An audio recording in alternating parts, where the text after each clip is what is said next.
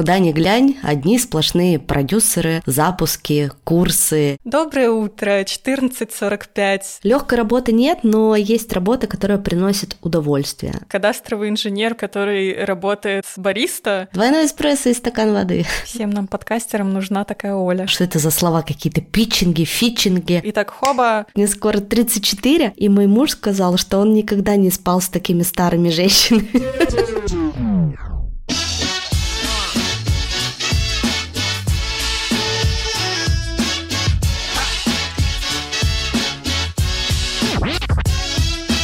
Всем привет! На связи подкаста «Пути в профессию. Кем я стал, когда вырос». И ура-ура! Это первый выпуск нового третьего сезона. Меня зовут Инна, я ведущая этого подкаста, а вместе со мной люди разных специальностей простыми словами рассказывают, кем они работают, что делают на работе и как они туда попали. Я очень соскучилась по вам подкасту за каникулы настолько, что даже записала бонус-эпизод ко второму сезону. Кстати, если не слушали, послушайте, он получился прям клевым. О том, как спуститься с небес на землю, то есть уйти из пилота в инженер инженера данных. Если вы тоже скучали, то ставьте сердечки в Яндекс Музыке, звездочки в Apple подкастах, или если там, где вы слушаете, нельзя лайкнуть эпизод, приходите в Телеграм-канал и оставляйте реакции на посты. Я всегда очень радуюсь, когда вижу фидбэк от вас. Ссылка на канал будет в описании. Вот представьте, начало 2000-х, 1 сентября, школьная линейка. Куча первоклассников, девочки с бантами, мальчики с гладиолусами. Вокруг снует видеооператор и задает всякие вопросики каверзные. Например, такой. А Инус у нас кем будет? Я очень хочу как бы стать или зоологом, или кинологом.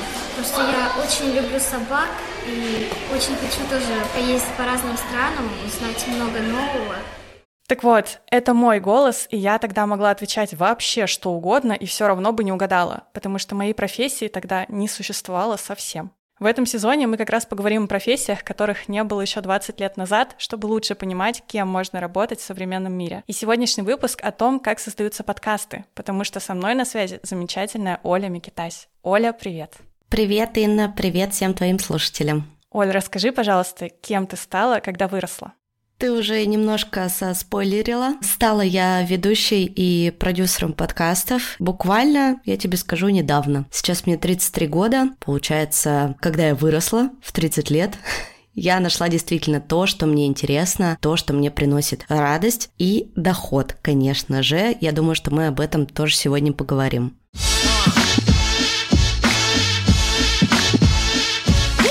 Целом, как ведущий подкаста, я примерно понимаю, чем занимается ведущий подкаста. А вот чем занимается продюсер подкаста, не очень понятно. Так что давай с тобой разбираться. Можешь, пожалуйста, рассказать, чем занимается человек с гордой профессией продюсер подкастов? Мне кажется, сейчас вообще в 21 веке очень модно называть себя продюсером. Да, мы записываемся с тобой в 2023 году, и куда ни глянь, одни сплошные продюсеры, запуски, курсы и все такое прочее. Но на самом деле, не знаю, знакомы ли слушатели с твоей работой как с ведущей подкаста, много ли ты здесь про это рассказывала, но по сути ты и есть продюсер своего подкаста. То есть, например, я знаю, что ты самостоятельно придумываешь всю концепцию своего подкаста и конкретно сезона. Я знаю, что ты пишешь сама сценарии к этим эпизодам, ты самостоятельно редачишь свой подкаст, а еще монтируешь. По сути, мы с тобой одной профессии. То есть ты занимаешься полностью продюсированием своего подкаста и еще его ведешь. Собственно, вот этим и занимается продюсер именно в этой сфере. А давай попробуем на конкретном примере из твоей работы. Можешь, пожалуйста, рассказать про какой-нибудь свой последний проект, который ты запустила, будучи продюсером? На самом деле продюсированием я занимаюсь чуть больше года, а все начиналось э, с банальных консультаций по созданию подкаста, когда люди с горящими глазами любого возраста, любых профессий задумываются о том, что они хотели бы создать свой подкаст. И вот тогда они стали приходить ко мне на консультации, и в течение двух часов я им рассказывала, из чего состоит подкаст, как его создать с технической точки зрения, да, как подкасты продвигать, как их монетизировать. И однажды одна из моих учениц после такой консультации двухчасовой сказала, ты знаешь, мне совсем вот этим вот огромным количеством задач никак не справиться одной. Может быть, ты мне поможешь в этом? И я такая, хм, а может быть и да, ведь я же знаю всю механику, что должно быть пошагово сделано. Это подкаст был, я до сих пор помню, два года назад, и он до сих пор существует. У вас будет билингвенок про детей билингвов. Очень классный подкаст для родителей, плюс мне тоже была интересна эта тема иностранных языков. Я с удовольствием Саше, тогда автору подкаста, помогала с его запуском, ну и, соответственно, с продюсированием. Вот и так постепенно-постепенно люди все чаще после консультации стали меня просить о помощи. Я называла себя больше скорее, знаешь, наставником. Вот мне больше как-то нравилось это слово, потому что продюсер меня как-то очень сильно пугало. Знаешь, как будто бы продюсер, знаешь, что-то такое серьезное, плюс накладывает очень много ответственности. Большой важный дядя, короче. Да, да, да, да, да. И ты знаешь, вот как раньше продюсеры были какого-то супер популярного певца или там продюсер какого-то фильма. И такой, что? Продюсер подкастов? В общем, мне был такой период, когда мне сложно было принять, что на самом деле моя работа и называется продюсированием чем мы занимаемся. То есть приходит человек, я не очень люблю работать э, с крупными компаниями, работа с корпорациями, с брендами забирает очень много сил и нервов. Ну, а я человек уже не молодой, и мне вот эти нервы вообще никуда не уперлись. И я поняла, что мне интереснее, наоборот, помогать независимым авторам. То есть вот, например, таким как ты, да, маленьким независимым инди-подкастам на разные темы. Да, возможно, тут какие-то именитые продюсеры скажут, ну, а что там с них за заработать с этих независимых подкастеров. Но для меня эта история больше скорее про людей, чем про деньги. И мне намного важнее мое ментальное состояние, мой образ и ритм жизни, потому что последние полтора года такого мощного роста и развития в профессии, они пришлись на непростой период, да, 2022-2023 год, плюс у меня случилась иммиграция в Тбилиси, поэтому если бы я еще, знаешь, голову морочила с различными брендами с 33 согласованиями по каждому чиху, то, скорее всего, мне бы эти деньги вообще никуда не упер уперлись. Вот, собственно, в этом заключается моя работа. То есть приходит независимый автор, говорит, что ему нужна помощь. Пожалуйста, возьми меня за ручку и проведи меня через все этапы создания моего подкаста.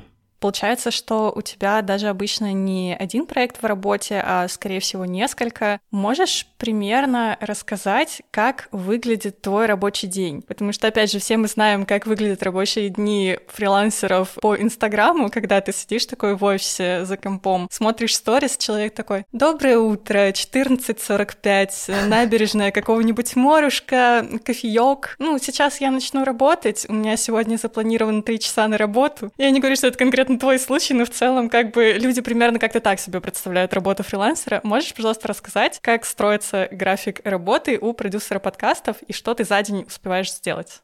Угу. Но тут тоже нужно учитывать, что продюсер это не тот, кто только ведет автора за ручку, да, и пытается его вдохновлять и его идеи реализовывать. Это человек очень структурный и очень основательный. То есть мне такая работа идеально подходит, потому что я человек-табличка. Вот у меня все в списках, все в табличках. Я это очень люблю, обожаю. И по сути продюсер, он такой, знаешь, надзиратель, что ли, и он делает так, чтобы весь этот механизм работал, да, чтобы все подрядчики выполняли работу в срок, чтобы все тексты были выполнены, чтобы все эпизоды были опубликованы, чтобы все сторис были запилены. То есть, по сути, он просто следит за всем, чтобы все процессы работали. Как выглядит мой рабочий день? Так как я еще параллельно работаю мамой, у меня две дочери, а я считаю, что работа мамой – это реально работа. И мы с тобой, например, записываем подкаст в августе, и мои дети уже три месяца с перерывом на две недели лагеря сидят дома потому что закрыта школа, закрыт детский сад, и вот это вот 24 на 7 в одном пространстве с двумя детьми, а муж у меня тоже фрилансер, он тоже работает с подкастами. В общем, мы все четвером работаем на одной территории, в одной квартире. Каждый распределен по своим углам, но это очень сложно. Я чувствую тоже что-то продюсерское здесь. Тут каждый распределен по своим углам, делает свою работу, еще все записаны в табличку. Да, да, да, да, да. И как начинается мой день? Обычно я всегда встаю встаю без будильника. Я ненавижу будильники. Я вспоминаю свою прошлую жизнь до иммиграции, когда я жила в Екатеринбурге, одна тогда на тот момент с двумя детьми. Детский сад начинался у младшей дочери в 8 утра. И вот ты должен был в 8 утра, как штык, прийти в детский сад. Если ты опоздаешь, то на тебя выльется, знаешь, такой ушат бранных слов от воспитателя, что лучше не опаздывать. И раньше мой день всегда начинался по будильнику. В 7 утра, как штык, всех детей завтраком накормить,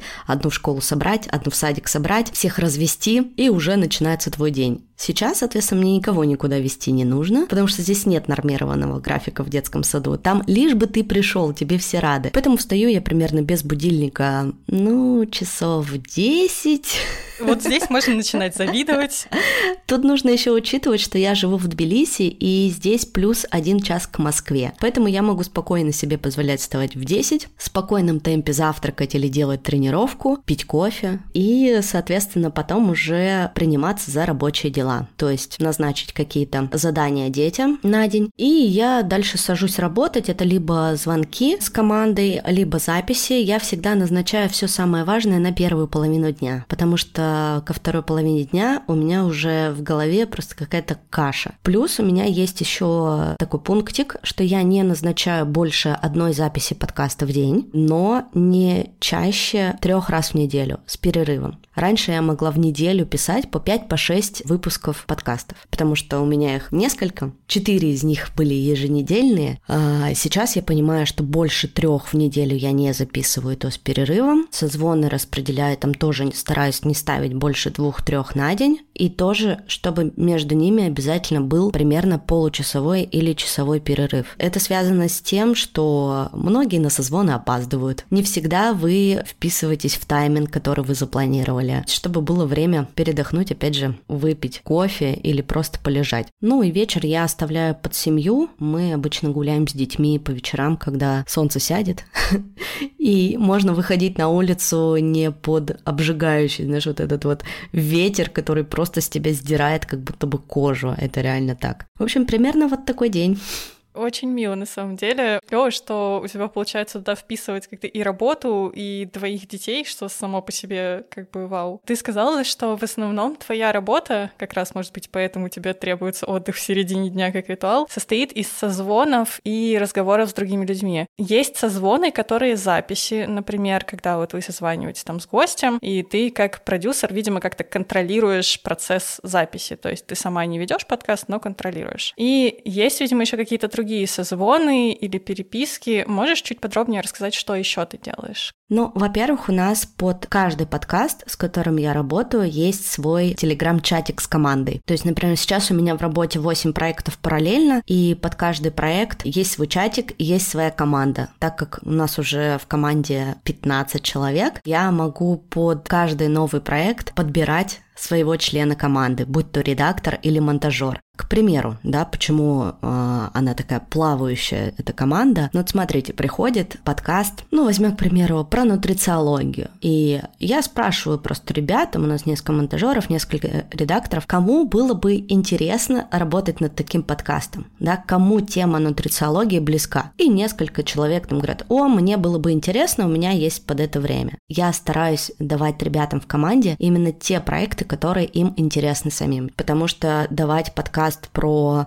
например, астрологию, эзотерику а, нашему монтажеру Артему, он просто весь испсихуется и совершенно никакого удовольствия от работы не получит. Поэтому у нас такая достаточно большая команда. А можешь немножко рассказать, кто у тебя еще есть в команде, помимо монтажеров? А, монтажеры, редакторы. Иногда редактор, он совмещен с позицией помощник продюсера. Да, это тот человек, который мне помогает во всех этапах. Так как мы еще подкасты выпускаем на YouTube, у нас есть в команде отдельный человек, который у нас регистрирует YouTube-страницу, который выкладывает туда ролики, который делает для авторов шорты и рилсы. Это менеджер бонусного контента. Например, как ты знаешь, многие подкастеры заводят себе бонусные каналы, например, на Бусти. И мы взяли в команду отдельного человека, который может вести такие бонусные кабинеты. То есть он составляет контент-план, он публикует посты, он постоянно там выскивает какую-то классную, интересную информацию, ну и, соответственно, коммуницирует по этому направлению с автором. Есть у нас, соответственно, sales менеджер, это тот человек, который продает рекламу. Есть менеджер по коммуникациям, это человек, который, например, ищет гостей в наши подкасты. Ну, то есть такой человек, который занимается всеми коммуникациями с людьми. И под разные проекты мы ставим своих людей. То есть кому-то нужен бонусный контент, значит, вот смотрите, у нас есть вот такой человек, такая-то услуга, она стоит столько-то. Кому-то нужен YouTube, вот мы можем сделать вот это под ключ, это стоит столько-то. То есть я создала, знаешь, такой конструктор, команду конструктор из людей и конструктор из услуг. То есть мы никого не держим в штате. У нас все на фрилансерских позициях.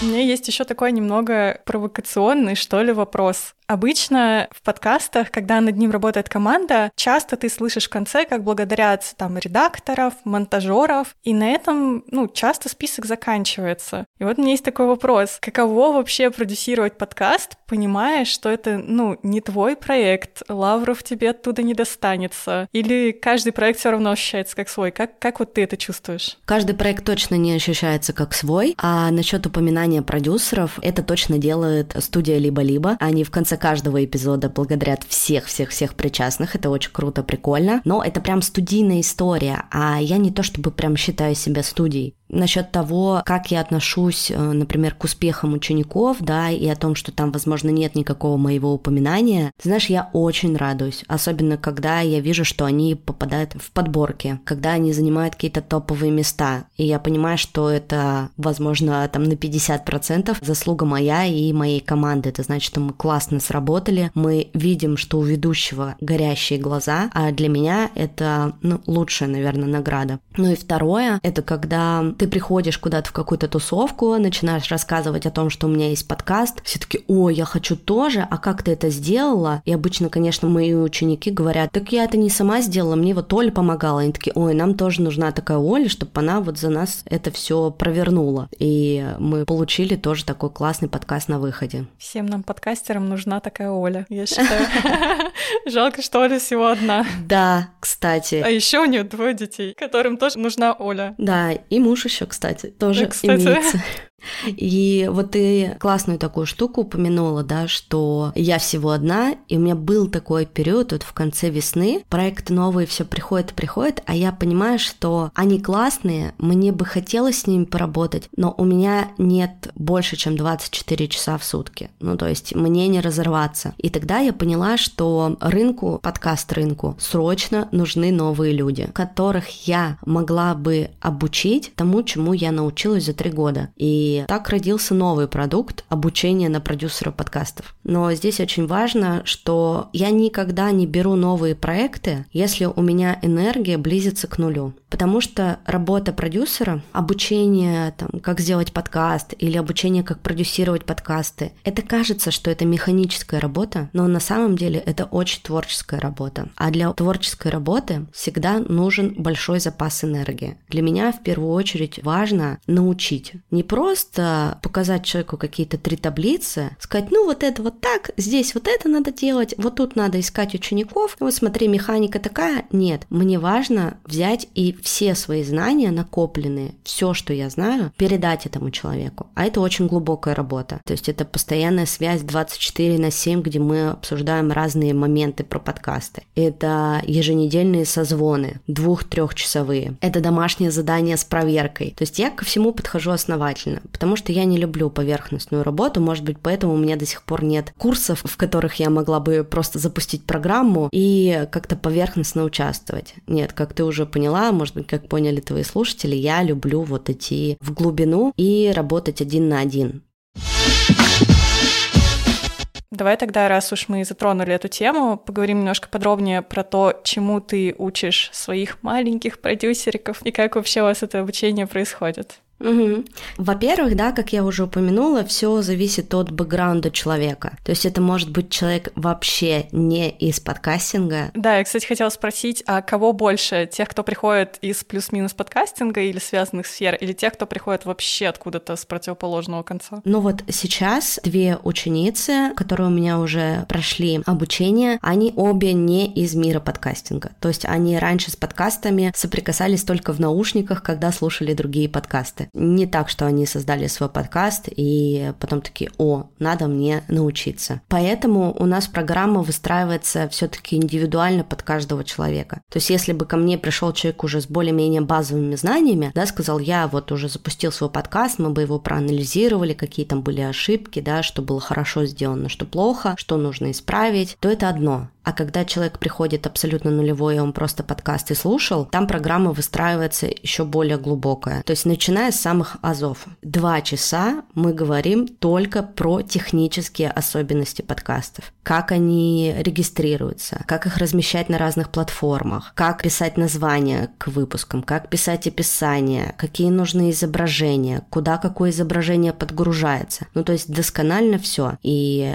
таких лекций 4. И плюс еще одна такая бонусная лекция по основам монтажа с нашим монтажером. Тут скорее, знаешь, важно каждому продюсеру, ну и вообще всем, кто подкастами занимается, посмотреть, как это устроено глазами монтажера. Потому что когда они видят, как это делается изнутри, как это сложно, сколько это занимает времени, они будут более внимательно относиться к записи. Они уже не будут друг друга перебивать, они не будут елозить на стульях. Ну, то есть монтажер им показывает все с другой стороны. Как ТЗ составлять, да, как вот эти коммуникации выстраивать, как программа работает, как эхо, которое у вас образовалось в комнате, не убирается совершенно никакими инструментами. Поэтому состоит из таких пяти лекций, и каждой лекции отдельно домашнее задание и плюс практические задания. Например, одно из домашних заданий, э, я даю звуковую дорожку, да, там, например, два человека, нужно ее отслушать и э, составить по ней тех задания для монтажа. Ты вот сейчас все вот это вот перечисляла, там эхо, плохую подготовку к записи, самое сердечко. Как человек, который сам монтирует свой подкаст, я могу сказать, что действительно это очень важная штука, которую надо знать, даже если ты с этим не работаешь.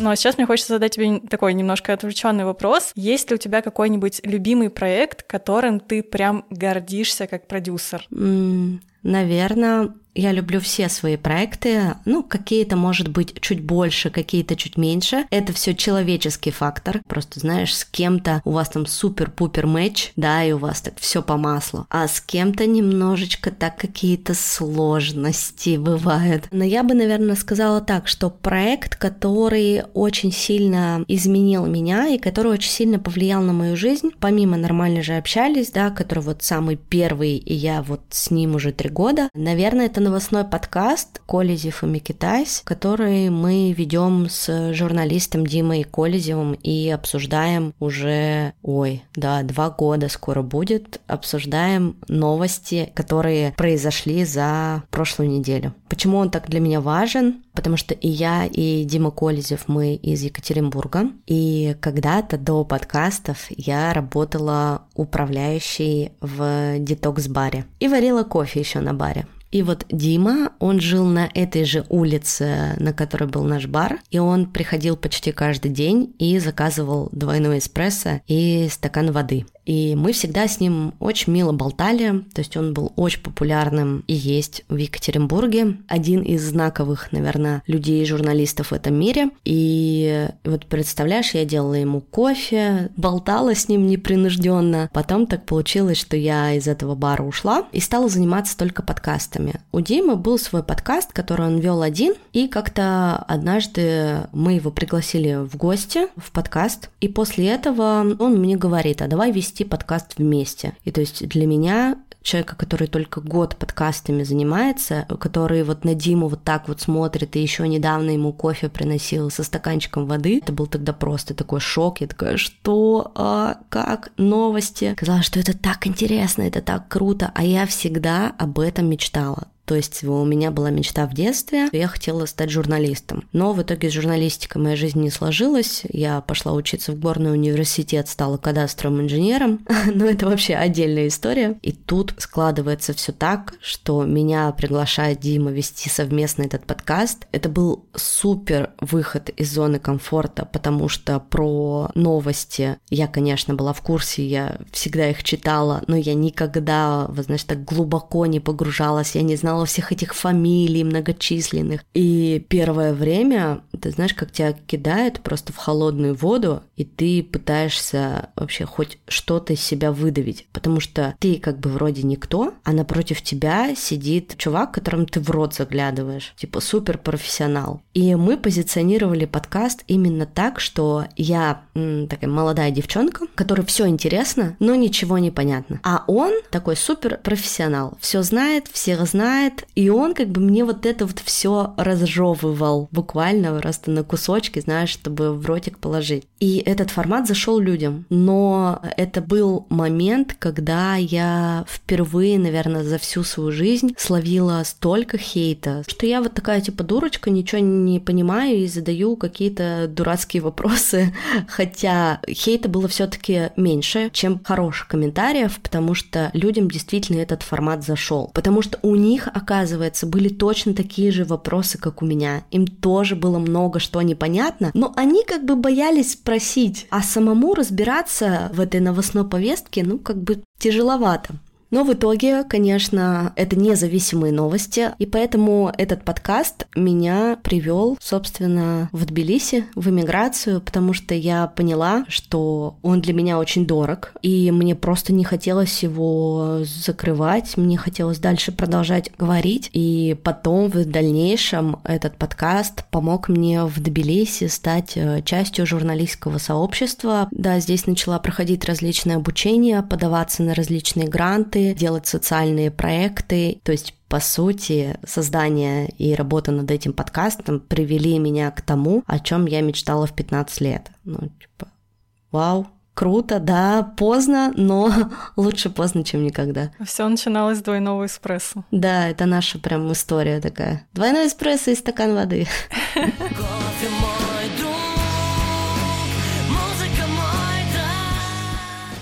Давай теперь немного отмотаем вот как раз время туда-назад, когда Оля неуспешный продюсер подкастов с парой десятков проектов за плечами, эмигрирующий в Тбилиси, а кто? кадастровый инженер по образованию, который работает бариста.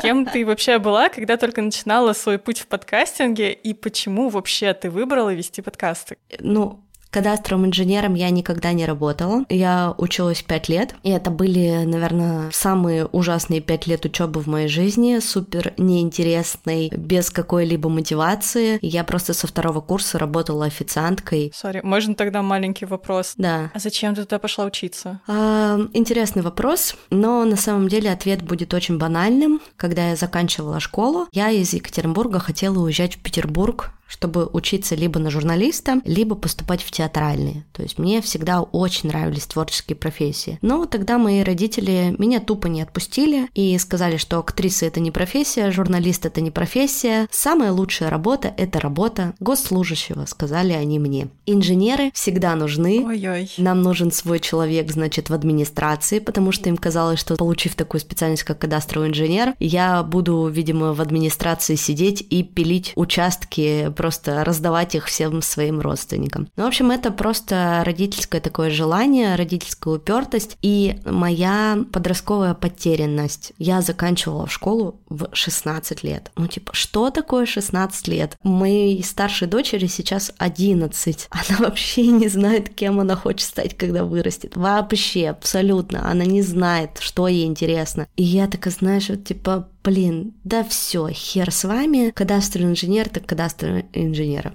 Ну и в итоге я почти не училась, со второго курса работала официанткой, очень хорошо зарабатывала, это была середина двухтысячных, даже были какие-то моменты, когда я зарабатывала больше, чем мои родители, работая официанткой. С горем пополам я закончила его и просто пришла маме, кинула на стол этот диплом, сказала, вот, заберите себе, пожалуйста. Потом, ты знаешь, я закончила институт в 21. Мы встречались и уже начали жить вместе с моим парнем. Мы организовали свой бизнес, интернет-магазин. И 7 лет я работала, занималась э, с мужем интернет-магазином. Я ни разу не была в декрете. Я часто рассказываю историю, когда я родила свою первую дочь в 22 года. После родов тебя кладут, значит, на такую типа, кушеточку. И вот мне кладут этот лед на живот, и параллельно медсестра говорит, а, тут вот возьмите ваш телефон, там у вас телефон разрывается. И вот, чтобы ты понимала, я лежу с этим пакетом на животе и параллельно оформляю доставку, потому что что-то у нас там было, то ли курьер заболел, то ли еще что. И я что с первой дочерью ни разу в декрете не была, что со второй. В общем, я работала в этом интернет-магазине с мужем, который потом благополучно обанкротился, а наш брак развалился, и оказалась одна с двумя детьми. После того, как наш бизнес обанкротился с деньгами, было совсем все плохо, и нужно было найти какую-то работу. Я тогда устроилась рядом с домом баристы, потому что там можно было работать 6 часов, и буквально там, поработав пару месяцев баристы, меня повысили до управляющей. А потом наступила пандемия, у меня на тот момент были отношения с э, мальчиком, который был младше меня на 8 лет, и мне было безумно скучно, я уже кучу книг прочиталась, от сериалов уже тошнило, и вот вообще уже ничего не хочется. Он такой, ну, послушай подкасты. Ты когда-нибудь их слушала? Я такая, что, какие подкасты? Ничего такого не знаю, ничего не слушала. Он такой, ну вот у тебя же на айфоне, смотри, фиолетовый значок. Я говорю, как тут вообще что-то искать? Он такой, ну вот тут есть поиск, какая тема тебе интересна? Я такая, ну, мне, конечно, интересен секс. Он такой, ну вот, типа, напиши секс. И мне выпало несколько подкастов. Первые два подкаста, которые я послушала, это подкаст Крис Вазовский, Егора Егорова «К тебе или ко мне», и второй подкаст «Это разве секс?». И, в общем, мне настолько понравилось, что я просто сидя на работе, я сидела и целый день слушала эти подкасты. Я такая, вау, офигенно, круто, кто-то говорит про секс, и они вообще даже не стесняются. И так постепенно я начала слушать, слушать, слушать подкасты, мне очень нравилась эта тема. И однажды я приехала тогда в Петербург в августе 2020 года, и я ходила тоже опять подкасты слушала, слушала, и такая, вау, почему бы мне свой подкаст не сделать? Ведь у меня такая интересная жизнь, мне 30 лет, я в разводе, одна воспитываю детей, плюс у меня есть парень, который младше меня, отношения на расстоянии, столько тем, короче, накидала, и такая, да, надо делать. И так, собственно, за месяц примерно я создала подкаст, нормально же общались. За месяц? Да, за месяц. Причем тогда нужно понимать, что в 2020 году курсов, материалов, консультантов вообще почти ничего не было. Информация стремилась к нулю. Я за первые полгода, пока занималась им как хобби, я столько шишек набила, столько ошибок совершила. Только потом в январе мне порекомендовал мой партнер прочитать книгу «Пошумим» Эрика Ньюзума. И буквально это был 10 января, я из Питера вернулась в Екатеринбург и такая, все надо переделывать. Я все делаю не так. Это все очень плохо. Да, но я еще много-много раз это все докручивала, докручивала, докручивала, выводила какие-то идеальные формулы, пробовала разные инструменты. И потом в марте произошел достаточно такой тяжелый период. Я рассталась со своим парнем. Из-за этого у меня случилось такое преддепрессивное состояние. Депрессию мне никто не ставил, но я тогда еще не ходила к психотерапевту. Ну, в общем, мне было прям очень тяжело. И тогда случился вот кризис на моей работе, где я была управляющей. Мне пришлось уйти. И в марте 21 я осталась одна с двумя детьми, без работы, накоплений 100 тысяч и как бы впереди неизвестность.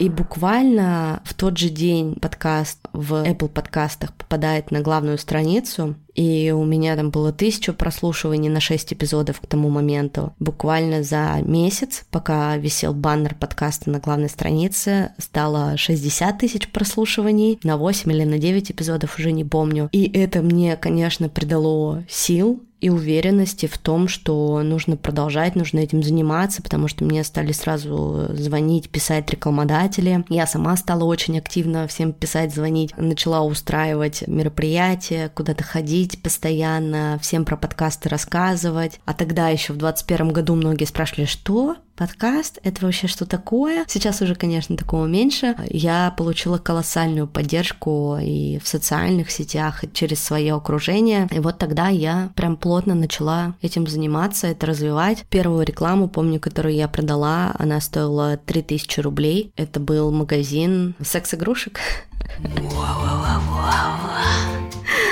Секс тонкой нитью просто проходит по всей моей жизни. Show me tiger, how to kiss you. Получается, где-то в двадцатом году ты решила, что, блин, у меня такая интересная жизнь, а еще мне нравится формат подкастов. И так хоба, и появился, нормально же общались. Но почему тогда ты не осталась ведущей? То есть у тебя все еще остаются твои проекты, в которых ты есть как ведущая, но почему ты дальше для себя больше выбрала продюсирование? А не, не знаю, ни введение, ни монтаж, ни что-нибудь еще такое? А, монтаж точно нет, потому что я ненавижу все техническое. Как я хочу соприкасаться с компьютером, это открывать его, видеть свои вкладочки с таблицами, сметами, устраивать видеозвонки, закрывать его. То есть я вообще не технический человек ни разу, поэтому монтаж для меня был точно нет. Он, кстати, это было то, что я делегировала с самого начала. Я выделяла на это деньги, на студию и на монтаж. И я писала в месяц два эпизода. Один эпизод у меня себестоимость была 5000 рублей, и получается в месяц я выделяла 10 тысяч рублей на свое хобби. При зарплате 60 тысяч рублей и при наличии двоих детей. А мощный такой вопрос. Мне, видишь, как? Мне очень, мне очень хотелось. Видимо, 30 лет просто это такой период, когда ты такой, а чем я вообще хочу заниматься? А почему пришла в обучение? Мне нравится помогать людям, мне нравится, что это приносит хороший доход, а это действительно приносит хороший доход. Это я еще и в пандемию поняла, и потом в феврале 22 года укрепилась в этой мысли, что яйца должны лежать в разных корзинах и в разных валютах. Поэтому весь мой доход строится на нескольких китах. Первое, я ведущая подкастов, в которые продаются рекламные интеграции, соответственно, я зарабатываю с рекламы. Второе, это личные консультации по созданию подкастов и обучению на продюсеров. И третье, это продюсирование. То есть одно без другого может работать. Не хочу завтрашнего дня продюсировать подкасты, убираю, концентрируюсь на рекламе. Не хочу завтрашнего дня продавать рекламу, убираю рекламу, делаю упор на консультации и продюсирование. Понимаешь, да? То есть это как бы все про подкасты, но оно друг между другом не пересекается. И для меня это тоже было важно, потому что у меня длинный путь за плечами, где я проходила различные падения, когда мне нечем было накормить детей, и у меня был долг такой за квартиру, что нам вырубили однажды электричество. Но как бы до того момента, где я сейчас, и я понимаю, что туда, назад, я возвращаться уже не хочу. У меня нет э, ни богатых родителей, ни наследства, квартир, машин и ничего такого, поэтому вся моя жизнь и жизнь моих детей зависит только от меня. Но опять же, повторюсь, что во главе угла все равно не деньги. То есть, если бы это все приносило деньги, ну каждый день я бы вставала и такая, мне вот не хочется писать подкаст, там ничего продюсировать, никакой там созвон устраивать, просто вот как бы принесите мне деньги и все, и делайте там, что хотите. Это не про меня. То есть в первую очередь это удовольствие, а потом уже деньги. И когда я вот эту механику поняла, денег стало намного больше. Понимаешь, как работает? Это, конечно, звучит как э, я дышу определенными частями своего тела, и финансовые потоки приходят ко мне. Но я понимаю, о чем ты говоришь. Делать свою работу, когда она в удовольствие, значительно проще, и тебе значительно больше хочется там развиваться. Да, да, все верно. Но как раз мы пока заговорили про деньги, давай тогда продолжим эту тему и перейдем к такому интересному вопросу, как, в принципе, зарплаты в отрасли подкастов.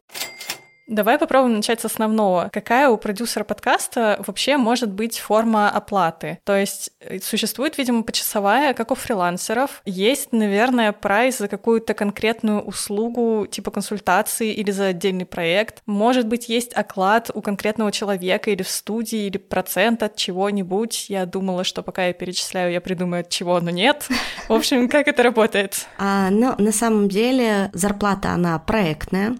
То есть есть проекты, есть деньги. Нет проектов, нет денег. Да, а, каждый проект индивидуален. Очень много факторов тут зависит, да, от количества эпизодов в месяц. То есть, опять же, вся работа и вся стоимость, она как конструктор, складывается из кирпичиков. Вообще, я бы всем рекомендовала начинать с позиции помощник продюсера и набивать руку. И, возможно, было бы неплохо параллельно делать свой подкаст, если есть такой запрос. Потому что всегда на своем собственном подкасте, набив свои собственные шишки, ты можешь в разы лучше делать свою работу. Но в целом помощник продюсера — это тоже проектная работа. В основном сейчас все, с кем я работаю, у них есть еще параллельно своя работа, а это для них такой мягкий, плавный вход в профессию. Поэтому за проект они могут в месяц получать от 10 до 30 тысяч рублей. Все зависит от их задач. Возьмем, да, мой кейс, девочку, она как помощник продюсера у нас на одном проекте. Она участвует в созвонах команды, соответственно, это брейншторм идей два раза в месяц. Она составляет сценарии, придумывает название, описание к эпизодам. Занимает у нее работа буквально там пару часов в неделю. И это ее первый проект стартовый на позиции помощника продюсера. И у нее ставка 10 тысяч рублей в месяц. И таких проектов может быть 3, 4, 5, 6. Все зависит только от тебя. Рост может быть кратным. Зависит от э, многих факторов. Насколько ты себя ощущаешь, сколько ты готов попросить за свои знания, сколько стоит твой человека час. я могу только пока судить по своему примеру, да, сколько зарабатываю я. Опять же, если мы берем только продюсирование, в среднем, если я веду прям очень лайтово, давай от 3 до 5. Вот от 3 до 5 проектов в месяц, они же у нас все по разной стоимости, то есть у меня нет единой стоимости, это все супер индивидуально, то моя зарплата составляет где-то 350-400 тысяч рублей в месяц.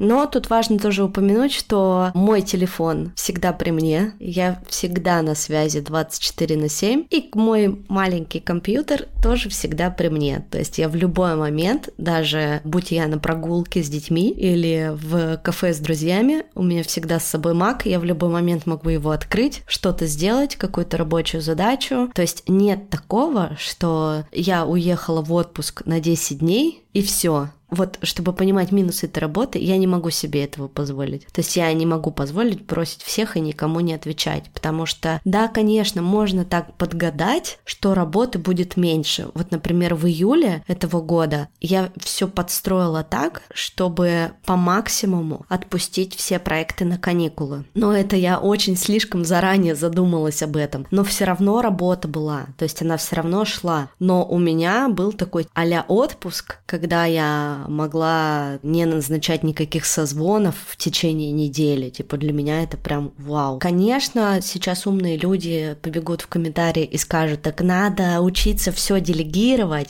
Так это действительно так. И делегирую я очень много всего. Но в работе продюсера есть такие моменты, за которые отвечаешь только ты своей головой. То есть ты всегда в любом случае в напряжении находишься. Но без этого никуда. Блин, come on, мы все взрослые люди, все хотят жить в хороших квартирах, все хотят хорошо питаться, заниматься спортом, ходить на йогу и на все такое прочее. А для этого, ребят, нужно работать везде, в любой сфере. Да, и даже если ты встаешь э, без будильника, но мы же не учим учли, во сколько я, например, ложусь. У меня супер продуктивный такой тоже период, не только в первой половине дня, но еще и ночью. То есть я могу спокойно сидеть за компом и что-то делать до трех часов ночи. Но никто же об этом не знает. Поэтому легкой работы нет, но есть работа, которая приносит удовольствие. А я считаю, вот правда, что если твоя работа тебе приносит удовольствие, то нужно просто научиться ее монетизировать.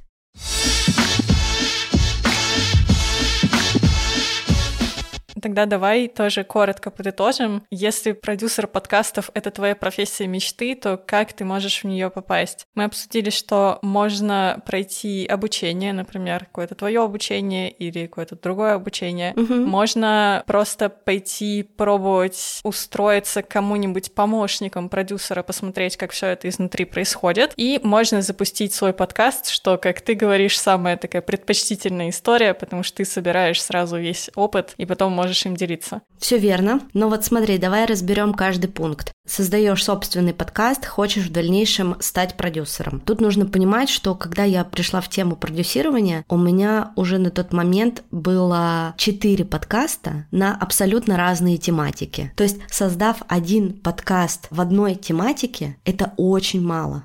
Как можно пойти в этом случае? Вот самоучка. Хочу все сам, создал свой подкаст. По-любому состоишь в каком-то комьюнити подкастерском. Если у тебя есть такой запрос, предложи кому-нибудь бесплатно попробовать свои услуги прям так и скажи. Маш, слушай, у тебя такой классный подкаст, а хочешь я попробую тебя спродюсировать? Будем устраивать с тобой еженедельные созвоны, я буду тебе помогать с темами, сценариями, с работой там, с монтажером, ТЗ буду составлять. Мне нужны кейсы. И все, у тебя есть подруги, да, комьюнити, друзья, у тебя есть кейсы. Какие минусы? Я люблю всегда все на минусы, на плюсы раскладывать. Минус здесь один. Это может быть долгий путь. Ну, свой подкаст ты сначала создашь, там тебе на его раскрутку что-то нужно время, берем полгода. Потом ты берешь эту Машу, ей еще делаешь подкаст, ну, как минимум месяц на это закладываем. Чувствуете, да, времени сколько должно пройти? Это минус. Время. Его с каждым днем все меньше и меньше.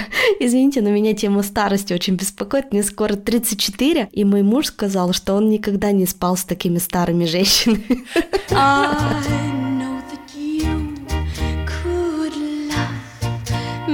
Вот, это значит, э, мы отвлеклись. Это первый путь. Второй путь пойти помощником, он очень соприкасается с первым, да, они очень между собой похожи. В принципе, то на то и получается, да, если нет своего подкаста, но есть какие-то навыки, может быть, ты копирайтер, может быть, ты журналист, может быть, ты там что-то редачил. Менеджер какой-нибудь. Менеджер, да, то есть тут же микс таких разных-разных качеств, собранных в одном человеке должны быть. Можно устроиться помощником, да, на какую-то минимальную ставку.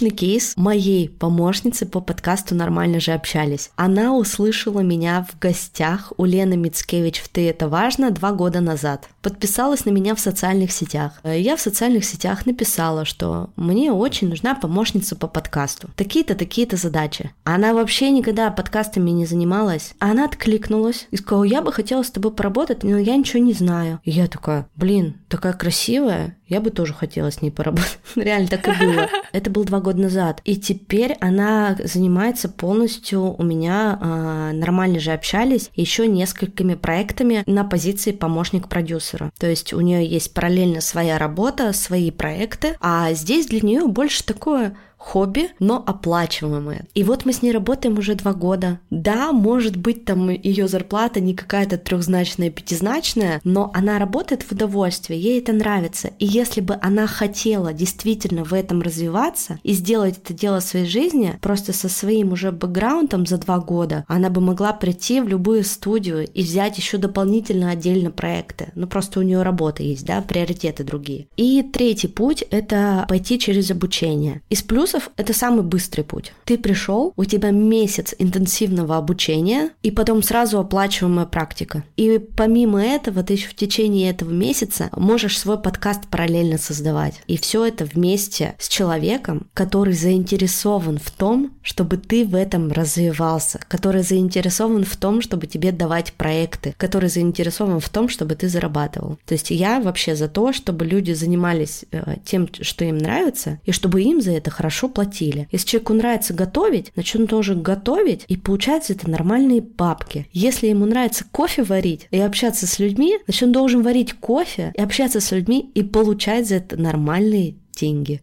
Yes, you, you One, two, three.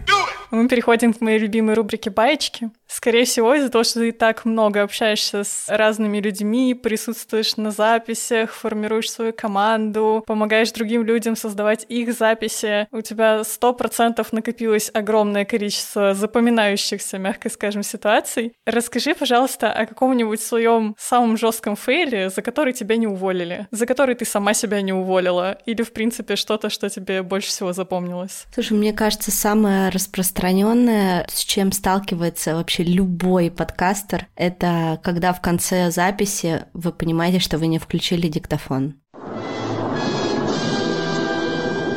Это самый-самый, наверное, популярный фейл. Часто такое происходило? А, пару раз происходило, да. Еще супер часто, например, происходит так, что я живу под Тбилиси, а все созвоны у меня по Екатеринбургу и по Москве. А Тбилиси часовой пояс прям посередине между ними. То есть мы плюс к Москве один час и минус один час от Екатеринбурга. И я стараюсь со всеми договариваться по Москве. Но иногда что-то забудется, кто-то напишет по ЕКБ или по Тбилиси или еще что-нибудь. И у меня бывает такое периодически раз в месяц точно. Буквально было несколько дней назад, что я такая, ой, без трех минут десять, ну да, у меня через час созвон. Потом мне пишут просто в Телеграме. Так, ну держи, вот тебе ссылка на созвон. И я такая, черт, у меня есть три минуты.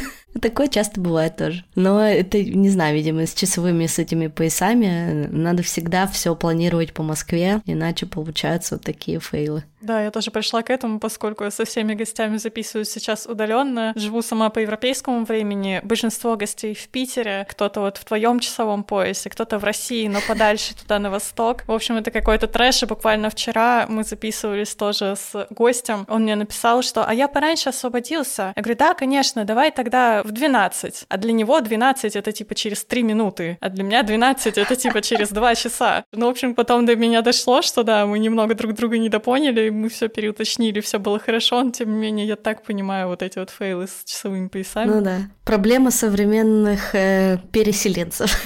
Да, да, да.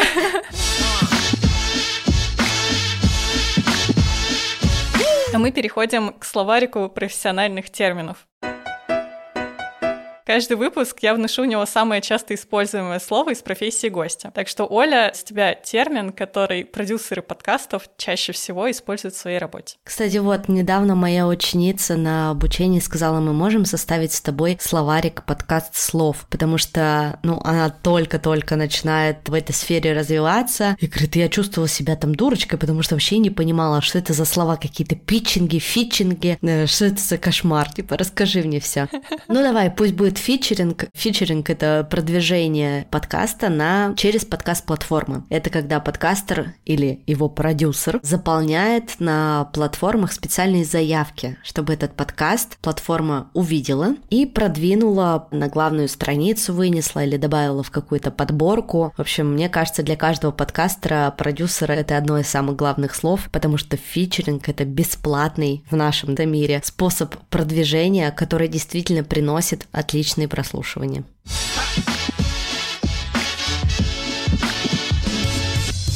Завесу тайны, покрывающую подкастинг, мы сегодня приоткрывали с Олей Микитайс, автором и продюсером подкастов. Слушайте подкасты Оли «Нормально же общались», «Сколько денег на карточке» и «Колезев и Микитайс». Оль, спасибо тебе большое. Спасибо, Инна, спасибо твоим слушателям. Надеюсь, что вам было интересно узнать о такой профессии. Возможно, я вас вдохновила на обучение или на создание своего подкаста. В общем, всем желаю классной, любимой работы, которая приносит радость и приятный доход.